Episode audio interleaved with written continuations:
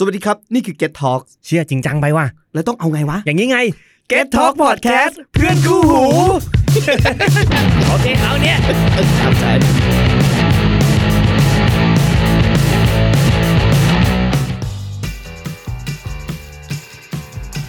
Running Insider Podcast กับผมบุ้ยมนตรีสวัสดีครับ คุณกำลังรับฟังรายการ Running Insider Podcast ครับ ผมบุ้ยมนตรีครับ และผมครับ แซมพลสันนกน่วมครับ หรือแซมเก็ตทอ k โคโฮสของรายการนี้ครับ เย่เย้ในวันที่เราอัดพอดแคสต์ตอนนี้นะครับ ก็เรียกว่ามีข่าวร้อนของวงการนะครับอ่านั่นคือมีมีโอกาสนะครับที่รองเท้าวิ่งรุ่นหนึ่งนะครับ จากแบรนด์ แบรนด์หนึ่งจะโดนจริงๆเราพูดไปเลยก็ได้พี่ คืออนนี้มันลงข่าวครับมันลงข่าวใน bloomberg.com นะฮะเขาบอกว่ามีความเป็นไปได้ที่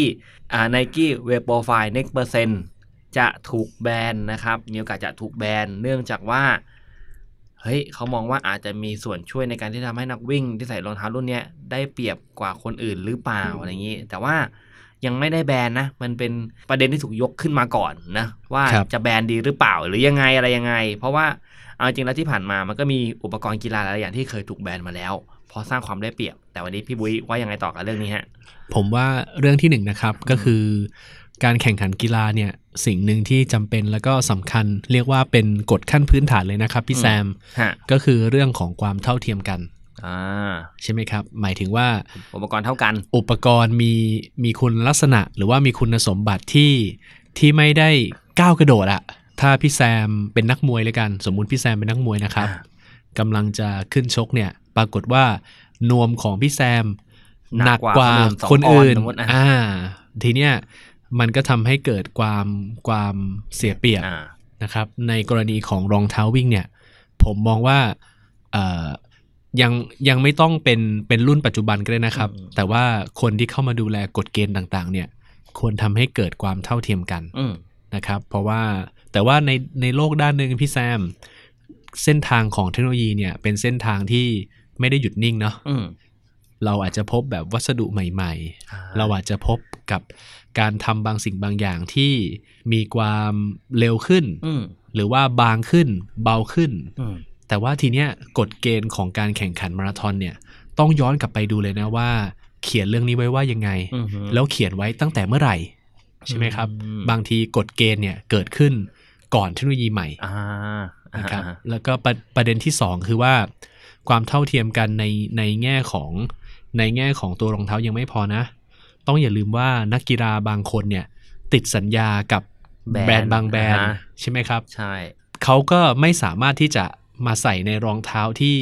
ที่มันเท่ากันได้อะครับพี่แซมฮะสมมุติว่าพี่แซมอยู่กับแบรนด์แบรนด์ตัว O แต่ว่าแบรนด์แบรนด์ตัว A มีรองเท้าที่อาจจะมีคุณสมบัติที่แบบขยันอัปเดตทำอะไรต่างๆ ได้แบบมากกว่า อันนี้ก็เป็นอีกประเด็นหนึ่งนะครับ ส่วนประเด็นที่ 3 เนี่ย ในการวิ่งมาราธอนเนี่ย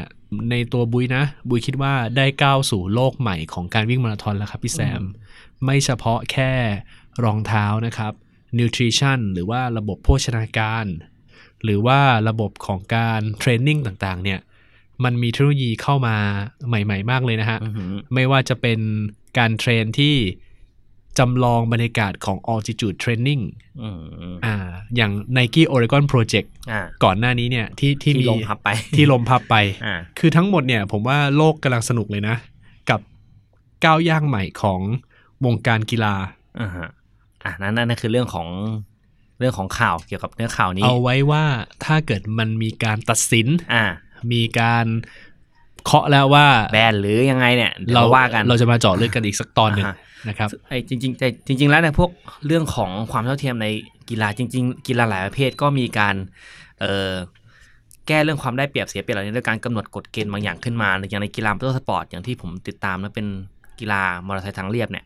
เขาจะมีกำหนดเลยว่าทุกทีมที่เข้าแข่งขันเนี่ยจะต้องรับเครื่องยนต์อันเนี้ยไปใช้เท่านั้น หลังจากนั้นอ่าคุณจะทำอะไรต่อก็ได้ภายใต้อ่ากฎเกณฑ์ที่กำหนด อันนี้ก็วัดกันที่อ่าวัดกันที่คนคนขับขี่ละแล้วก็บางอย่างที่ที่เป็นเทคโนโลยีของทีมนั้นนะที่จะช่วยเสริมให้ทีมมันเร็วขึ้น ผมว่ารองเท้าจะคล้ายๆกันมั้งไม่แน่ใจเหมือนกัน ในมุมนี้นะ คือเรื่องเนี้ยบุยคิดว่าข้อมูลข่าวสารอะไรต่างๆ เนี่ย ยังไม่นิ่งเท่าไหร่อืมนะครับเพราะว่าในระหว่างที่เราอัดกันอยู่เนี่ย ทาง ของ i w a f เนี่ยอืมรับเรื่องนี้ไว้พิจารณาอืมแต่ว่าในทางกลับกันเนี่ย ฝั่งของฝั่งของข้อมูลข่าวสารเนี่ยต้องอย่าลืมว่ามีหลาย ๆ มีหลาย ๆ หลาย ๆ เว็บไซต์ยังออกเป็นคิกเบดอยู่อืมคืออ่อ่าเรียกเรียกแขกเข้าไป เรียกแขกเข้าไปแบนแล้วอะไรอย่างงี้อะไรอย่างนั้นนะครับ ดังนั้นเนี่ยจำเป็นอย่างยิ่งที่ต้องติดตามข่าวสารอ่าให้มีการเคาะก่อนอืมว่าเฮ้ยมันแบนจริงๆใช้ไม่ได้เพราะอะไรม หรือแบนเฉพาะในกลุ่มไหนอ่าแบนเฉพาะในรายการนี้หรือเปล่า อ่า หรือว่าจะเกิดการแข่งขันอันเนี้ยพูดเรื่องนี้แล้วก็มัน มีมีคำศัพท์หลาย ๆคำศัพท์เกิดขึ้นนะพี่แซมอ่าที่ผมแบบไปติดตามอ่านเนี่ย ไม่ว่าจะเป็นคำว่า unnex อืมก็คือ next percent ใช่ไหมฮะอ่าแล้วก็บางคนในแฮชแท็กหรือว่าในการตอบคอมเมนต์เนี่ย บางคนก็ตอบว่า unnex ก็คือก็คือว่า รองเท้าเนี่ยชนะอีกแล้วอ่าแล้วก็มีมีกลุ่มแฟนเบสที่อาจจะเห็นแตกต่างอ่าแล้วก็เหมือนเหมือนอาจจะเขาเรียกว่าเป็นเป็นการแบบแซะอืมอืมมีการแซะกันก็เดแฟนขึ้บอยของค่ายนะเหมือน Android กับ Apple อะไรอะไรเงี้ยอย่างนี้อะไรอย่างนี้นะครับแต่ซึ่งที่ผ่านมาสมมติไนกี้เน็กเปอร์เซ็นต์ทำลายสถิตินั่นนี่นู่นอะไรเงี้ยอ่าแต่จริงๆแล้วเรื่องที่เราจะพูดถึงวันนี้ มันก็มีเรื่องรองเท้ามาเกี่ยวข้องไงนะเกี่ยวข้องมีกระแสครับมาเกี่ยวข้องไงนะโอเคเออว่าคืออะไรยังไงเดี๋ยวมาเข้า ประเด็นนี้กันเลยอะครับพี่ ได้ฮะอ่านี่เราจะคุยถึงเรื่องของบุรุษคนหนึ่งใช่ครับ ที่ทำลายสถิติ โลกระยะทาง 10 กิโล คนล่าสุด คนล่าสุดนะครับ ซึ่งมีคอมเมนต์หนึงเขาบอกมีหลายคอมเมนต์บอกอุ้ยไม่ได้ใส่เน็กเปอร์เซ็นต์ด้วยอะไรเงี้ยใช่เลยฮะเอาว่าเดี๋ยวเราฟังกันอย่างละเอียดทีนะครับว่าเขาเป็นใครอะไรยังไง และใส่รองเท้าอะไร เยี่ยมครับ โอเคมาครับพี่ วันนี้ผมอยากจะเล่าเรื่องของเออนักวิ่งคนหนึ่งนะครับ เขาชื่อว่าโรเนต คิปรูโตอันนี้เป็นตระกูลคลิปคนที่สามคลิปโจเก้คลิปเยโก้คนนี้คลิปรูโต้ใช่ครับตระกูลคลิปตระกูลคลิปนะครับยังไงครับพี่อ่าเป็นอย่างนี้นะครับ เมื่อวันที่ 12 มกราคมที่ผ่านมานะครับ ก็มีงานที่บาเลนเซียที่ประเทศสเปนนะครับ แล้วก็เป็นการแข่งขันระยะ 10K ที่ถือว่าเป็น 10K ที่เดือดที่สุด เพราะว่านักวิ่งที่ไปเนี่ย เรียกว่าวิ่งกันแบบ ซับ28 นาทีโอ้โหซับ27 นาที วิ่งเร็วมาก ผมก่อนก่อนเข้าเรื่องนี้เนี่ย ผมต้องถามพี่แซมว่าสถิติ 10K ที่ดีที่สุดของพี่แซม โอ้โหอะถ้าเป็นคนอื่นนะเอาคนทั่วไปแล้วกันประมาณห้าสิบสี่สิบเก้าที่รู้จักคนใกล้ตัวอย่างนกแก้วที่เป็นหนึ่งในทีมงานของ Running Insider ของเรานะฮะ ครับ นั้นได้สี่สิบเก้าผมเนี่ยดีสุดห้าสิบห้าอ่า ดีสุดในชีวิตแล้วนะ มากกว่านี้เค้นไม่ได้ละผมก็วิ่งอยู่เร็วที่สุดเมื่อเมื่อสมัยแรก ๆ เลยนะ ก็ประมาณสักแถวๆพี่แซมห้าสิบห้าประมาณประมาณ54 55ก็วิ่งประมาณเพจเพจ5กลางอ่ากลางกลางๆนะครับสี่ศูนย์ห้าสามศูนย์อะไรมันเนี้ยๆก็ถือว่าเหนื่อยแล้วก็ฮาร์ดเรทพุ่งพุ่งแรงมากพุ่งแรงมากนะครับ แต่ว่านักวิ่งคนนี้นะครับ เขาชื่อว่าโรเนต คิปรูโตครับผมซึ่งเขาสามารถวิ่งระยะ 10 กิโลเมตรนะครับ ได้อยู่ที่ 26 นาที 24 วินาที ซึ่งเร็วมาก ถือว่าเป็น 10 กิโลเมตรที่เร็วที่สุดในปัจจุบันนะครับ แต่ว่าทั้งนี้ทั้งนั้นเนี่ยผมก็ไปหาประวัติเขามานะครับอืมแล้วก็ได้ได้เรียบเรียงประวัติของโรเนตคิปรูโตเนี่ยให้กับเพื่อนๆได้อ่านนะครับ ดังนั้นเนี่ยในโอกาสนี้ก็จะมาเล่าให้ฟัง มันมีเกร็ดเล็กเกร็ดน้อยบางอย่างที่ไม่ได้อยู่ในบทความด้วยนะครับโรเนตคิปรูโตเนี่ยเป็นเป็นชาวเคนยานะพี่แซมอืมแล้วก็โอ้ชาวเคนยาาตอนเด็กๆเนี่ยนะตอนเด็กๆเนี่ยก็บ้านพื้นเพเขาเนี่ยครอบครัวเนี่ยจะเป็นครอบครัวปศุสัตว์ เป็นแบบเป็นฟาร์มอยู่ในฟาร์มก็นะครับเหมือนกับชาวเคนยาที่เป็นนักวิ่งหลายๆคนเนอะอย่างคลิปโชเก้ก็วิ่งส่งนม แต่เขาไม่ได้ทำบริษัทเนอะคลิปโชเก้อ่าแต่มันจะเป็นแบบเป็นทำธุรกิจ ไม่ใช่ธุรกิจสิก็เหมือนเป็นงานที่บ้านเขาเนอะเป็นเป็นเด็กเด็กถ้าวิ่งส่งนม ถ้าคลิปโชเก้เนี่ยก็เป็นคนที่ส่งนมส่งปั่นนมปั่นจักรยานปั่ส่งนมนะครับมาที่คลิปรูโตเนี่ยมาที่คลิปรูโตเนี่ยก็โตในครอบครัวที่ทำปศุสัตว์อืมนะครับ แล้วก็บ้านกับโรงเรียนเขาเนี่ยห่างกันในบทความนะครับ ก็บอกว่าห่างกันประมาณสัก10โลป่ะสี่ห้ากิโลอ๋อสี่ห้าโลเองเหรออืมเขาใช้วิธีการวิ่งกลับมา กินข้าวเที่ยงที่บ้านอ๋อทุกวันนะครับเขาก็วิ่งกลับไปโรงเรียน วิ่งจากบ้านไปโรงเรียนอืมวิ่งจากโรงเรียนมากินข้าวที่บ้านอ่าแล้วก็วิ่งไปโรงเรียนต่อเออก็ทำให้เห็นว่ามีพื้นฐานของการวิ่งอยู่แล้วในตอนอืมเด็กๆนะ ก็ในบทความนี้บอกเลยนะครับ ว่าเขาเนี่ยวิ่งแบบ 20 กิโลเมตรต่อวันตั้งแต่เด็กๆแล้วโอ้นะครับก็คือวิ่งไปโรงเรียนก่อนวิ่ง แล้วก็วิ่งจากโรงเรียนกลับบ้านก็สิบละแล้วใช่วิ่งครับกลับไปอีกสิบเอ้ยอีกห้า กลับบ้านทีก็ห้าเป็นยี่สิบพอดี ทีนี้เอ่อในในในบ้านที่เขาอยู่เนี่ยนะครับ ชื่อว่าเมืองคอมบัติสคอมบัติสเนี่ยผมก็ไป Google ดูนะ ไป Google Map ดูก็อยู่เหนือกรุงไนโรบีที่เป็นเมืองหลวงของเคนยาเนี่ย ไป 270 กว่ากิโลเมตรอืมนะครับ แล้วก็ไป search รูปดูเอาคำเนี้ยไป keyword ดูไปหาต่างๆ เนี่ย ก็คล้ายๆกับเป็นบ้านเมืองที่ ไม่ได้เจริญนักนะครับอืมเป็นแบบว่าเป็นชุมชน เป็นชุมชนที่ไม่ได้มีความเจริญอะไรสักเท่าไหร่อ่ฮนะครับ ก็เป็นย่านชั้นนั่นต่างจังหวัดแหละเป็นวัเป็นต่างจังหวัดของเคนยาแล้วก็อือฮึฝั่งของนักวิ่งเคนยาเนี่ย ถ้าฝีเท้าดีแล้วเนี่ย ก็จะใช้ฝีเท้าเป็นเป็นใบเบิกทางของชีวิตนะครับ ดังนั้นเนี่ยของโรเนตคิปรูโตเนี่ยเขาเองก็มีโอกาสที่จะ เอ่อเลื่อนเลื่อนขั้น ต้องบอกพี่แซมว่าในเคนยาเนี่ยจะมีแบบสการาชิพหรือว่าเงินทุนสำหรับนักกีฬาที่เด็กทุกการศึกษานะที่แบบวิ่งดีอืมอืมแต่ขาดแคลนอ่ฮะหรือว่าวิ่งดีแล้วนำไปพัฒนาได้อีกอ่าแนะนำให้ชมภาพยนตร์บน Netflix นะครับ เรื่อง Gun Runners อืมเรื่องเนี้ยจะบอกเล่าชีวประวัติของนักวิ่งเคนยาที่ทำไมอยู่ดีๆ แล้วขึ้นมามีชื่อเสียงทำไมอยู่ดีๆ แล้วสามารถไปวิ่งมาราธอนใน ในต่างประเทศได้นะครับ เรื่อง Gun Runners นะครับ ทีนี้ในเคสของคลิปคลิปรูโตเนี่ยเขาก็ได้ทุนนะครับไปที่โรงเรียนแห่งหนึ่งในในเคนยานะครับ ชื่อว่าโรงเรียนเซนต์แพทริก High School อืมโรงเรียนเซนต์แพทริก High School เนี่ยเป็นโรงเรียนที่ชุมนุมชุมนุมนักวิ่งเคนยาขาแรง คล้ายๆ กับเป็นโรงเรียนกีฬาที่ส่งเสริมนักวิ่งที่เก่งอยู่แล้ว ให้ยิ่งเก่งไปเรื่อยๆนะครับ การที่จะเข้าในโรงเรียนเซนต์แพทริก High School นี้ได้เนี่ยก็ไม่ใช่เรื่องง่ายนะครับ ต้องมีแบบต้องมีโปรไฟล์ไปชนะในลักษณะของในอีเวนต์ย่อยของแต่ละจังหวัดอืมที่เขาจัดมาเนี่ยก็คือเหมือนเก็บดีกรีแล้วกันเหมือนเก็บรียว่าอย่างดีกรีอ่าถ้าเป็นเล่นเกมคือเก็บเลเวลใช่ตะลุยด่านทำ quest อะไรอย่างเงี้ยอะครับ ในในเคนยาเนี่ยในช่วงแบบเสาร์อาทิตย์เนี่ยอืมเขาก็จะมีงานแข่งขันที่เป็นลักษณะของ cross country นะอืมที่ให้แบบให้แบบ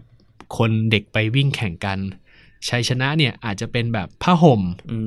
มหรือว่าเป็นเอ่อเสื้อผ้าอะไรอย่างงี้เสื้อผ้า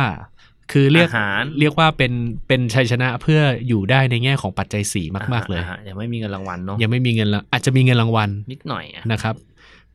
ฝั่งของคิปรูโตเนี่ยก็ได้ใบเบิกทางจากการชนะในรายการต่างๆ นี่แหละครับอืมเขาก็ได้ไปที่โรงเรียนเซนต์แพทริกอืมเซนต์แพทริก High School เนี่ยเป็นโรงเรียน high school ที่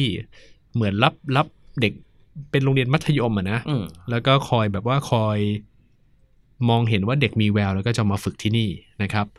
แล้วโรงเรียนเซนต์แพทริก High School เนี่ยก็อยู่ในในเมืองอีเทนที่แบบมีระดับความสูงเหนือระดับน้ำทะเลแบบ 2,000 เมตรขึ้นไปโอ้โหสูงแล้วสูงนะคิดภาพคือคุณอยู่บนบนดอยแล้วกันไอ้จริงคืออยู่จริงคืออยู่มันคุณอยู่บนดอยอะอ่าใช่ครับ แล้วก็ฝั่งของ คิปรูโตเนี่ยเขาก็ไปตั้งแต่อายุแบบ 15 เลยนะครับอืมในในโรงเรียนนี่เนี่ยมีเป็นโรงเรียนที่เอ่อสร้างขึ้นหรือว่าเกิดขึ้นเนี่ยโดยคณะมิชชันนารีชาวไอริชนะครับที่เข้ามาเผยแพร่ศาสนาคริสต์นิกายโรมันแคทอลิกในเคนยานะครับก็สร้างโรงเรียนแห่งนี้ไว้ ต่อมาเนี่ยคนที่ทำให้โรงเรียนแห่งนี้เนี่ยกลายเป็นโรงเรียนที่แบบชุมนุมจอมเทพนะครับ เขาชื่อว่าคุณโคล์มโอคอนเนล คุณโคล์มโอคอนเนลเนี่ยก็เป็นโค้ชจากไอร์แลนด์นะ เรียกว่าหนีหนีหนีหนาว มาอยู่ที่เคนยา แล้วก็คนเนี้ยเป็นบุคคลสำคัญเลยที่เรียกว่าเป็น Godfather of Kenya Running อืมซึ่งอยู่เบื้องหลังนักวิ่งเก่งๆ อยู่เบื้องหลังนักกีฬาโอลิมปิกเหรียญทอง คือมาจากโรงเรียนเนี่ย คือใครเนี่ยเข้าโรงเรียนเซนต์แพทริกได้เนี่ย เรียกว่ามีเส้นทางเดินในชีวิตที่ที่น่าสนใจละอืมนะครับ แล้วโรเนตเนี่ยก็ได้ไปอยู่ที่โรงเรียนนี้นะครับ แล้วเพื่อนเพื่อน roommate ของเขาเนี่ยชื่อว่าโซโลมอนบอยอืมโซโลมอนบอยเนี่ยผม ผม key ชื่อในใน Facebook ดูนะครับ แล้วผมก็ไป add friend เจอด้วยเหรอพี่ แล้วเจอ แล้วปรากฏว่าเขาก็ accept เฟนผมมาอ่านี่เป็นเรื่องตื่นเต้นในรอบหลายหลายหลายวันนี้เหมือนกัน ที่มุ้ยเคยส่งแชทให้ผมดูป่ะ ที่บอกเขาเป็นเฟนของเขาเป็นของเฟคินบรูขโตองใช่เขาเป็นเฟนของโรเนตคิบรูโตโอ้แล้วผมก็ส่งบทความที่ผมเขียนนะ ไปให้เขาดูอ่าแล้วเขาก็ตอบแต่ว่าเป็นภาษาไทยนะใช่ใช่ใช่แล้วเขาก็ตอบกลับมาว่า yes this is my training mate อ๋อ นะครับเขาก็รับรู้นะว่าอ่าฮะว่าเพื่อนว่าเพื่อนเขาแบบพื่อนเขาพีคมากอะไรอย่างเงี้ยอืมนะครับ ตอนนี้นะฮะทีเนี้ยเอ่อโรเนตเนี่ยก็มีมีโค้ดประจำตัวนะครับ ชื่อว่าคุณเอียนคิปคิปโรเน่คลิปอีกแล้วคิปโรคิปโรโนคิปโรโนคลิปโดโนอ่าแต่ปัญหาตอนแรก ๆ เนี่ยที่โค้ดเนี่ยโค้ดเนี่ยบอกไว้นะครับ ก็คือว่าเอ่อเจ้าโรเนตเนี่ย ชอบถอดรองเท้าวิ่งพี่แซมอ่าเขาเป็นมันเป็นรองเท้าตะปูใช่ไหมคือเป็นเป็นเป็นคนที่แบบว่ามีพื้นฐานการอ่าวิ่งซ้อมมาจากการแบบถอดรองเท้าอะอ่าตอนเด็กก็วิ่งเท้าวิ่งเปล่าเท้าเปล่าไปรียนวิ่งเท้าเปล่าอ่อ่าทีเนี้ยพอต้องซ้อมให้เป็นระบบเลยเนี่ยก็จำเป็นต้องใส่สไปค์อืมใส่รองเท้าตะปูที่เป็นตะปูอ่าหรือไม่ก็ใส่รองเท้าที่ที่ทางนี้เตรียมไว้อ่านะครับ ก็โรเนตเนี่ยเป็นคนที่แบบวิ่งเท้าเปล่าแล้วก็พอให้ต้องมาใส่รองเท้าอะไรเป็นเรื่องเป็นราวเนี่ย ก็ อาจจะแบบไม่ถนัดไม่ถนัดไม่ถนัดไม่ถนัดนะครับ แต่ก็จนแล้วจนรอดก็ก็ซ้อมด้วยระบบรองเท้าปกตินี่แหละฮะเขาบอกว่าตอนนั้นเนี่ย ผมก็ตามไปอ่านต่อนะ ว่าเอ๊ะแล้วชีวิตของนักวิ่งเคนยาที่จะ born to be หรือว่าจะแบบไปให้ไกลเนี่ยเขาต้องซ้อมยังไงอืมก็ปรากฏว่าเขาซ้อมแบบวันละ2เวลานะครับ เป็นซ้อมเช้ารอบหนึ่งนะครับเพื่อเก็บ mileage มี mileage นะครับแล้วก็รอบเย็นก็จะเป็นซ้อมแบบที่มี pattern มีการลงคอร์ด มีวิ่ง tempo มี fartlek มีอะไรต่างๆนะครับอืมแต่ว่ารายละเอียดเนี่ยเชื่อว่าอาจจะเป็นความลับก็ได้นะครับ การซ้อมของพวกเขาเนี่ยเขาวิ่งเขาวิ่งจนเขารู้สึกว่าการวิ่งเนี่ยเป็นส่วนหนึ่งในชีวิตของเขาเลยนะ ตอนนั้นเนี่ยในบทความเนี่ยมีบทความชิ้นหนึ่งก็ถามก็เขาก็เล่าเองว่า คนที่เป็นซูเปอร์สตาร์ของเคนยาสองคนเนี่ย เป็นแรงบันดาลใจให้กับเขาเลยนะครับ นั่นคือเอเลียตคิปโชเก้อ่าคนแรกเลยอ่านะครับ แล้วก็มีเดวิดรูดิชา เดวิดรูดิชาเนี่ยเป็นนักวิ่ง 800 เมตร World Record นะ ก็ถือว่าเป็นสาย Track and Field ที่เก่งมากๆ คนหนึ่งเลยนะครับ แล้วก็ 2 คนเนี่ยเป็นนักกีฬาที่เป็นแรงบันดาลใจของโรเนตคิปรูโตมาตั้งแต่เด็กๆเลยนะครับ ฝั่งของโรเนตเนี่ยก็เคยบอกเหมือนกันนะครับว่าเขาเนี่ยถ้าเขาประสบความสำเร็จแล้วเนี่ยเขาอยากเขาอยากจะใช้ชีวิตเหมือนที่เอเลสคิปโชเก้เป็นอืมแม้เรียบว่าง่ายเรียบง่าย แล้วก็มีวินัยในการฝึกซ้อมอืมแล้วทำทุกอย่างเพื่อ ไม่ไม่เปลี่ยนแปลง ถึงว่าเราเป็นคนที่แบบมีชื่อเสียงแล้ว ก็ยังซ้อมกับทีมเมทได้ ยังอยู่ในห้องเล็กๆได้ ยังมีเวรในการล้างห้องน้ำอืม ถ้าใครเคยดูภาพยนตร์เรื่อง breaking two เนี่ย ที่เอ่อ National Geographic ร่วมกับ Nike ทำเนี่ยอืมอืมก็จะพบว่ามีมีฉากหนึ่งที่เอเลสคิปโชเก้เนี่ยห้องน้ไปล้างห้องน้ำ ในขณะที่เวลานั้นเนี่ย เขาเป็นนักวิ่งเหรียญทองโอลิมปิกแล้วนะำอืมเขาก็ยังต้องไปเข้าเวรล้างห้องน้ำอยู่ ดังนั้น ดังนั้นสิ่งที่บุยชื่นชอบมากก็คือ ความยิ่งใหญ่ของเอเลียสคิปโชเก้เนี่ย ไม่ได้ทำให้ตัวเขาเนี่ย ตัวใหญ่ตาตัวมตัวใหญ่ตามไปด้วย เขายังะรับเป็นคนเดิมๆอยู่เลยเขายังเป็นคนใช้ชีวิตยังไงดิมๆก็เป็นอย่างนั้นเท่าที่ลองอ่านประวัติกันนะก็คือ ก็ใช้ชีวิตแบบเรียบง่ายสบายใช่ๆเหมือนเดิม แล้วก็เอเลียสเนี่ยจะจะเวลาเขาซ้อมเนี่ยเขาก็จะไม่ได้กลับบ้านนะเขาจะอยู่ที่ training camp เลยอืมแล้วก็จะมีวันที่ได้กลับบ้าน เดือนหนึ่งอาจจะได้กลับบ้านแบบ 3 วัน 4 วัน แต่ว่าในช่วงเวลา 5-6 วันเนี่ย ก็จะซ้อมแคมป์ ก็ไปวิ่ง long run ไปทำอะไรให้ได้ให้ได้ตามเป้าหมายนะครับสำหรับคนที่นึกภาพไม่ออกว่าที่เคนยาเขาซ้อมเป็นยังไง ให้นึกภาพเป็นพื้นดินสีแดงๆอะนะก็คือทางดินนั่นแหละ แล้วซ้อมบนบนบนถนนที่เป็นแบบนั้นเลย ไม่ได้ซ้อมบนทางเรียบหรือว่าอาจจะไม่ได้มีสนามซ้อมแบบแบบหลาย ๆ ที่เนาะไม่ไม่ได้มีไม่ได้มี sport complex ที่แบบว่าใช่เออเพียบพร้อมอะวยไม่ได้อุปกรณ์ลาดยางว่างั้นเถอะเออใช่ไม่ได้ลาดยางได้อย่างไม่นี้ดีกว่าไม่ไม่ได้แบบ คือถนนลาดยางก็คงมีแหละอ่แต่ว่าพื้นที่ซ้อมเป็นประจำเนี่ยก็คือเป็นพื้นดินแดงพื้นดินแดงใช่ใช่นะนึครับกภาพบอกว่าที่ผมไปดูข้อมูลมานะก็คือจะเป็นพื้นดินแดงนั่นแหละวิ่งวิ่งในเหมือนวิ่งตามชนบท แล้วก็จะมีวัวมีทุ่งหญ้ามีแถวบ้านอะไรเงี้ยอ่าเป็นฟิลการวิ่งที่ดีมากนะครับอืมก็สิ่งที่รายการที่โลเน็ตไปแจ้งเกิดเนี่ยนะครับก็คือการไปวิ่งที่กรุงปรากนะครับกรุงปรากนี่ก็ ทำให้น่าสนใจว่าโลเน็ตเนี่ยเป็นเด็กมาจากไหนวะอืมที่สามารถวิ่งแบบ 2 26 นาที 46 วินาวินาทีได้ ซึ่งสถิติโลกในตอนนั้นเนี่ยเขาทำอยู่ที่เอ่อ26 นาที 44 วินาทีอืมโอ้ไอเด็กคนเนี้ยเกือบนะอีก 2 วิเองนะ อีก 2 วิเนี่ยอืมจะทำลายสถิติ World Record ได้ด้วยนะอ่าฮะหมายถึงว่าเทียบชั้น World Record ได้ด้วยเนี่ยอืมเพราะว่า World Record ของเอ่อ10 กิโลเมตรเนี่ยอยู่อยู่ยั้งยืนยงมากเลยอืมอยู่มา 9 ปีละตอนนั้นคือ8ใคร8 9ปีใครเนี่ยเป็นเจ้าของสถิติอะพี่ตอนนั้นคนที่เป็นเจ้าของชื่อว่าเบอร์นาร์ดโคเมนก็เป็นนักวิ่งเคนยาเหมือนกันอืมแล้วโรเน็ตเนี่ยไปวิ่งงานที่กรุงปรากเนี่ยอืมก็ชนะเงินมา10,000ปอนด์อันนั้นคือปี2018ปี 2018อ่าก็ชนะเงินมา 10,000 ปอนด์แล้วก็เขาเนี่ยเข้าทำเนียบเป็นนักวิ่ง ทางเรียบ 7 คนแรกของโลกที่สามารถวิ่งซับ 27 นาทีได้โอ้โหเรียกว่าเปิดตัวยิ่งใหญ่มากนะครับอืมงานนี้ ซึ่งจริงๆแล้วปี 2017 เหมือนเขาวิ่งได้ 27 นาที 13 วิที่ที่ที่ปาร์คเหมือนกันใช่ตอนครับนั้นแต่อันนั้นยังไม่ได้ใกล้เคียงสถิติโลกเท่ากับปี 2018 ก็เรียกว่าตัดลงมาได้เกือบ 1 นาทีเลยอ่าถือว่าถือพัว่าฒเร็นาวนะพัฒนานะถือว่าเร็วมากนะครับ ต้องคนที่วิ่ง 10K เนี่ยจะรู้ดีว่า การที่จะคุณจะเร็วขึ้นอีกแบบ20วิ หรือว่าเร็วขึ้นอีกนาทีหนึ่งเนี่ยโอ้โหเป็นเรื่องไม่ง่ายนะ การวิ่งเนี่ยถ้ามันไปถึงจุดหนึ่งแล้วเนี่ย ไปถึงแบบ peak performance ของเราแล้วเนี่ยอืมการจะเอาเวลาลงระดับแบบ30วิเนี่ยโอ้โหอืมถือว่าเป็นเรื่องยากเหมือนมันเหมือนยากเจอกำแพง เจอกำแพงเจอกำแพงบางอย่างนะครับคิปรูโตเนี่ยก็ไปชนะรายการที่ปรากนะครับ แล้วก็ได้เงินรางวัลมา 10,000ปอนด์อ่าในข้อมูลบอกว่า10,000ปอนด์นะครับ ซึ่งถ้าเป็นเงินเคนยาที่เป็นเงินเอ่อเอ่อเคนยาชิลลิงเนี่ยก็คือหนึ่งหนึ่งล้านหนึ่งจุดสามล้าน ส่วนเงินไทยคือสามแสนเก้าหมื่นกลับไปเคนยานี่แบบรวยเลยถืนะอว่ารวยนะอ่าถือว่าถืโออว่าเครวยนะเลยมีเงินอ่ามีมีรายได้นั่นแหละ ระดับหนึ่งในในตอนนี้เนี่ยเขาเองก็ยังพัฒนาต่อไป ยังพัฒนาต่อไป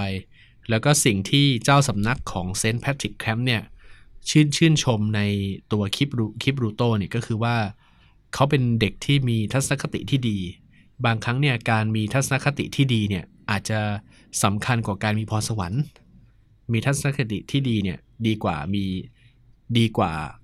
สำคัญกว่าหรือกันสำคัญกว่า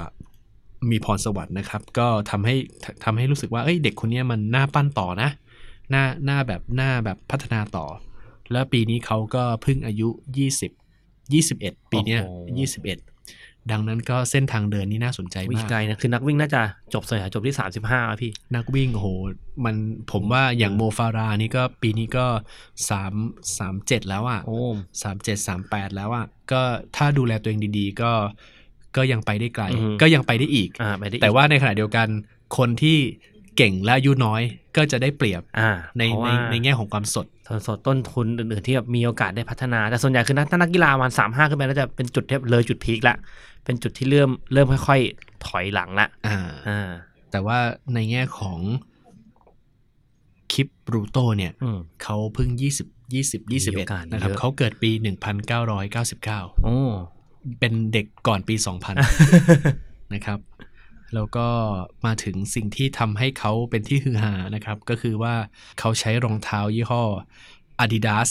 Adizero Takumi Senfai โอ้โห ไม่ใช่เน็กเปอร์เซ็นต์นะครับเออไม่ใช่ Wear Profile Next Percent หรือว่าเป็นเป็นรุ่นของ Nike นะครับอ่าทีเนี้ยแฟนบอยของ Adidas เนี่ยก็เรียกว่าเหมือนได้ทีไงเฮ้ยนี่ถึงเวลาโอกสแล้วถึงเวลาที่กูจะประกาศถึสังกเวลาดาแล้วเว้ยถึงเวลาแล้วนะครับคำว่าทาคุมิเนี่ยในภาษาญี่ปุ่นนะครับ ก็แปลว่า ช่างผู้มีฝีมืออมมีความพิถีพิถัน มีความประณีตนะครับ ก็คืออาร์ติซานเรื่องที่คือหาก็คือว่าชื่อที่โดนค้นหาต่อมานะครับ ก็คือชื่อที่ชื่อว่าโทชิเอกิโอมรินั่นคือคนออกแบบ นั่นคือคนที่อยู่เบื้องหลังรองเท้ารุ่นเอ่อเรียกว่าเป็นผู้อยู่เบื้องหลังรองเท้าในตระกูลอาร์ดิซิโอ่าก็อาจารย์โทชิอากิโอโมริเนี่ย เป็นคนที่เป็น shoemaker นะครับ ที่มาร่วมงานกับทาง Adidas แล้วก็เป็นช่วงที่เอ่อมาสร้างรองเท้าให้กับ Adidas หลาย ๆ คู่จากนะครับข้อมูลคืออาจารย์โทชิอากิเนี่ยร่วมงานกับ Adidas ตั้งแต่ปี 1999 ก็คือปีที่คลิปรูโต้เกิด โอ้โห เรียกว่ามีเป็นมือกระบี่ที่มือตีกระบี่ตีมารอไว้ตีกระบี่ที่น่าสนใจคือรองเท้าในตระกูล Adizero เนี่ย ก็เป็นรองเท้าที่เดนิส คิเมนโตเนี่ยนักวิ่งเคนยาเนี่ยเคยใช้สร้างสถิติโลกมาแล้วนะอืมเป็นรองเท้ารองเท้าคู่เนี่ยสีส้ม ไม่ไม่ไม่ใช่บอกว่ารองเท้า Sen Five นะอืมแต่ว่าเป็นรองเท้าในตระกูล Adizero เนี่ยอ่าคือเวลาเราจะพูดถึงรองเท้าเนี่ย ผมผมค้นพบว่าเราต้องพูดเรียกว่าเป็นตระกูลนะอ่าเช่นแบบตระกูล Vaporfly อ่าตระกูล Ultraboost อ่าเป็นแบบตระกูล Adizero อะไรอย่างเงี้ยนะครับ รองเท้าคู่นั้นนะครับ ก็ชื่อว่าอาดิซิโล Adios Boot 2เป็นรองเท้าที่เดนิสคิเมนโตเนี่ยเคยใช้ทำลายสถิติโลกในปี 2014 นะครับ หรือว่าตอนนั้นเนี่ยวิ่งไป 2 ชั่วโมง 2 นาที 57 วินาที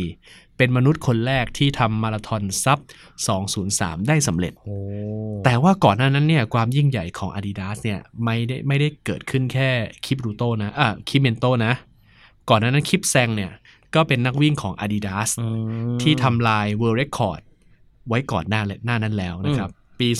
2013 2014 เนี่ย World Record แตกทุกปีเลยอืมด้วยรองเท้าของ Adidas โอ้นะฮะว่าเคยยิ่งใหญ่ เคยยิ่งใหญ่ ทุกวันนี้ก็ยังยิ่งใหญ่อยู่นะฮะ ทุกวันนี้ก็ถือว่าเป็นรองเท้า top three ของโลกดีกว่านะครับ เป็นรองเท้าแบรนด์ top three ของโลกอืมแล้วก็เป็นรองเท้าที่มีแฟนๆ มากมายเลย การเห็นว่า Takumi Sen Five เนี่ยสร้างความยิ่งใหญ่ในการทำ World Record ล้มล้มสถิติอันเดิมได้อืมที่โจซัวเซฟเตไกทำไว้เนี่ย คุณโจซัวเซฟเตไกเนี่ยทำไว้ 6 สัปดาห์ก่อนหน้านั่นเองอ่าแล้วโจซัวเนี่ยเป็นคนที่ใส่รองเท้า next percent โอ้โหเห็นไหมเห็นเห็นเห็นแหม่ความมันไหมเห็นความมันไหมอย่างนี้ให้กลับไปตอนแรกคือ ไม่ต้องแบนแล้ว จริงๆมันไม่เกี่ยวกับรองเท้าอยู่ที่คน อะไรบางสิ่งบางอย่างที่เราต้องรอคำตอบต่อไปนะครับอ่านี่แหละฮะนี่คือประวัติโดยสังเขปแต่ว่าเรื่องที่ต้องชวนพี่แซมฮะแล้วก็ผู้ผู้ผู้ฟังเนี่ยได้ติดตามต่อไปนะอืมก็คือโจซัวเนี่ยอาจจะมาเอาคืนอ๋อเพราะว่าเร็วๆนี้เนี่ย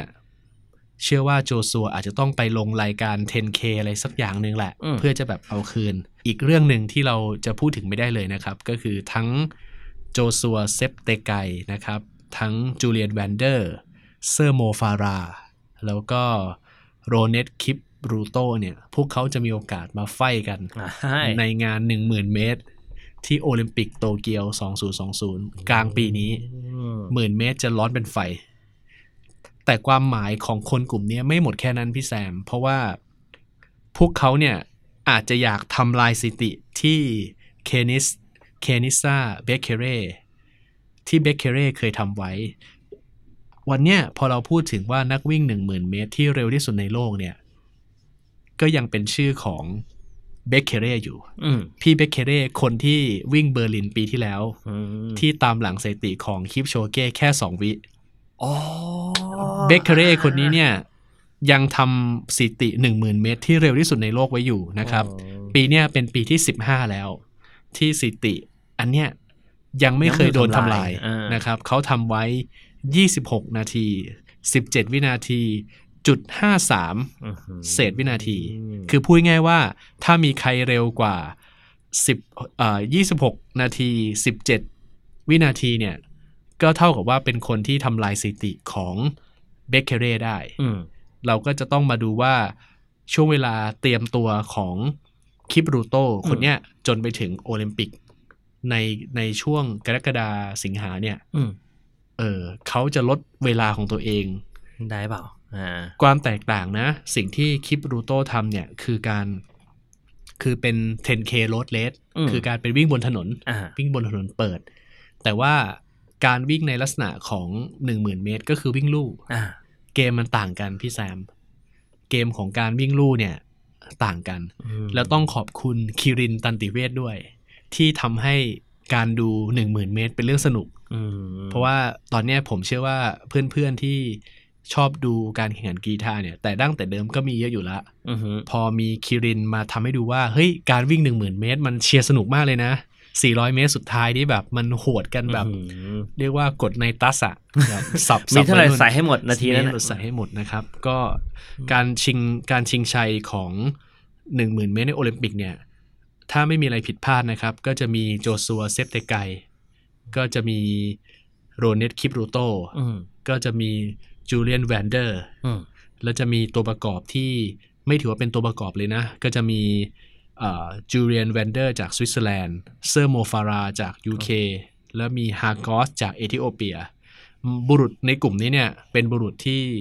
สามารถวิ่ง 10K หรือว่า 10,000 เมตรเนี่ย เป็นแบบ ระดับ top ของโลกแล้วอืมมาเจอกันทำให้มันก็เปิดประตูบานหนึ่งนะ ขึ้นมาว่า เออ แล้วเจ้า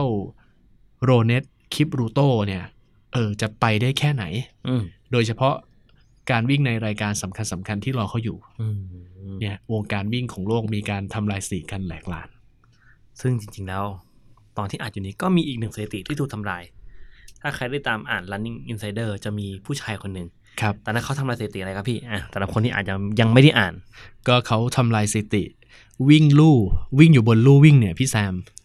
วิ่งอยู่บนลู่วิ่งเนี่ยห้าสิบกิโลเมตรบางเอาจริงๆบนลู่วิ่งเนี่ยแค่สองกิโลก็เบื่อแล้วนะสำหรับคนที่ไม่ชอบวิ่งลู่เนาะแต่เนี่ยยาวนานมากห้าสิบกิโลแล้วในระยะเวลาที่ไวมากนะครับเขาวิ่งไปเรียกว่าสองชั่วโมงห้าสิบเก้านาทีกับอีกสามวินาทีเท ถืสออว่ายู่ที่ประมาณสามจุดสามห้าก็ถือว่าเป็นเพจที่แบบเร็วมาก คือ3นาที35วินาทีที่ต้องกวดอย่างนั้นอะเป็นเครื่องจักรเลยโอ้อะโหในเวลาต่ำกว่า 3 ชั่วโมงสุดยอดนะครับสุดยอดคนนี้ก็เป็นนักวิ่งเอ่ออเมริกันเม็กซิกันนะครับอือหือก็อยู่ที่อเมริกา แล้วเขาก็อยู่เอ่อถ้าบอกชื่อไปเขาอยู่กับ Jim Walmsley นะ ที่เป็นนักวิ่งของทีม Hoka One One แต่ว่าคนเนี้ย น่าสนใจครับ ใช้รองเท้าของ Brooksู k ส์โอ้เห็นไหมเพราะว่าไม่ใช่ดีดาสไม่ใช่ไม่ใช่ Adidas Nike นะฮะ คือคือคนนี้เขาชื่อ Mario Mendoza เป็นชาวอเมริกันเม็กซิกัน ใช่ครับอ่าคนนี้ก็จัดจ้านนะครับ จัดอือฮึจัดจ้านในย่าน ultra อ่าฮะซึ่งเขาตอนนั้นเขาทำลายสถิติในโรงยิมในโอเรกอนเนาะใช่ครับ เป็นการแบบวิ่งในโรงยิมแล้วให้คนเชียร์อือฮึบางคนจะสงสัยว่าเฮ้ยแล้วการดูคนวิ่งบนลู่ใน ระยะเวลาประมาณเกือบสามชั่วโมงมันสนุกตรงไหนวะความสนุกมันคืออะไรพี่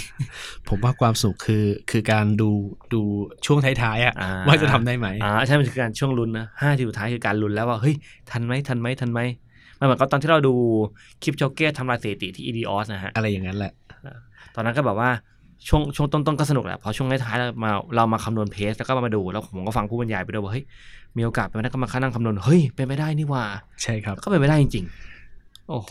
พออ่านเรื่องนี้นะทำให้เกิดความคิดนะว่า เอ๊ะ แล้วในประเทศไทยเนี่ย น่าจะมีรายการแบบนี้บ้างนะเนาะเช่นแบบ 10K บนลู่ที่เร็วที่สุดของประเทศไทยอ่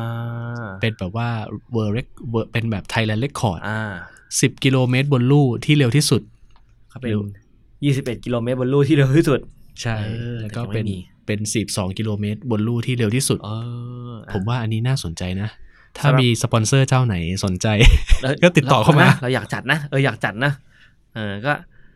ก็ต้องเที่ยงตรงแหละว่าวิ่งโดยความเร็วเท่านี้ระยะนี้ประมาณนี้อะไรก็ต้องมีการจัดการที่ดีแหละ ใช่ครับอ่าน่าสนุกน่าสนุกดี ก็เรียกว่าเปิดมาไม่กี่สัปดาห์นะอืมสถิติต่างๆ ก็โดน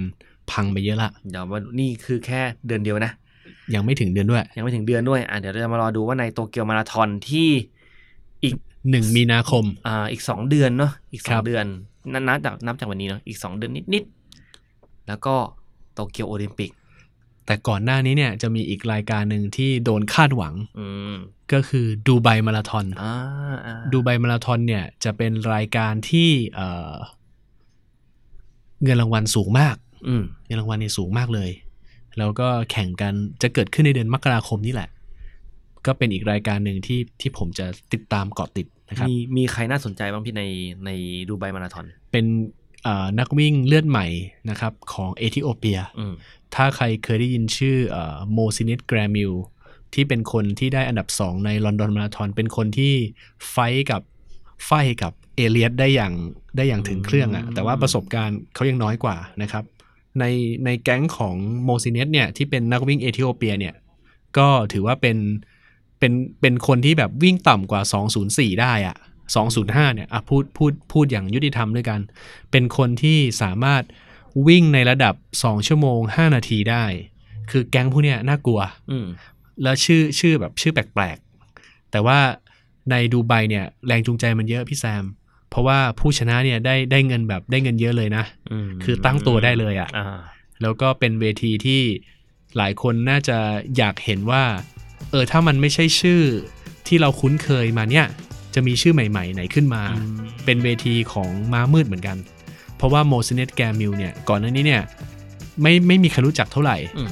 จนเขามาชนะในรายการดูไบเนี่ยเฮ้ยแบบดังเลย ดังนั้นเนี่ยซูเปอร์สตาร์ก็รอวันเกิดอยู่อืมหมายถึงว่าซูเปอร์สตาร์หน้าใหม่ รอวันเกิดรจากอวันอีเวนต์ใหญ่ๆจากเหล่านี้นะครับอืมอะนั่นก็เป็น Running Insider ในสัปดาห์นี้เนาะครับผม ก็ขอบคุณสำหรับการติดตามรับฟังนะครับครับผมพบกันใหม่ใน EP ต่อไป ครับสำหรับวันนี้ก็สวัสดีครับ สวัสดีครับ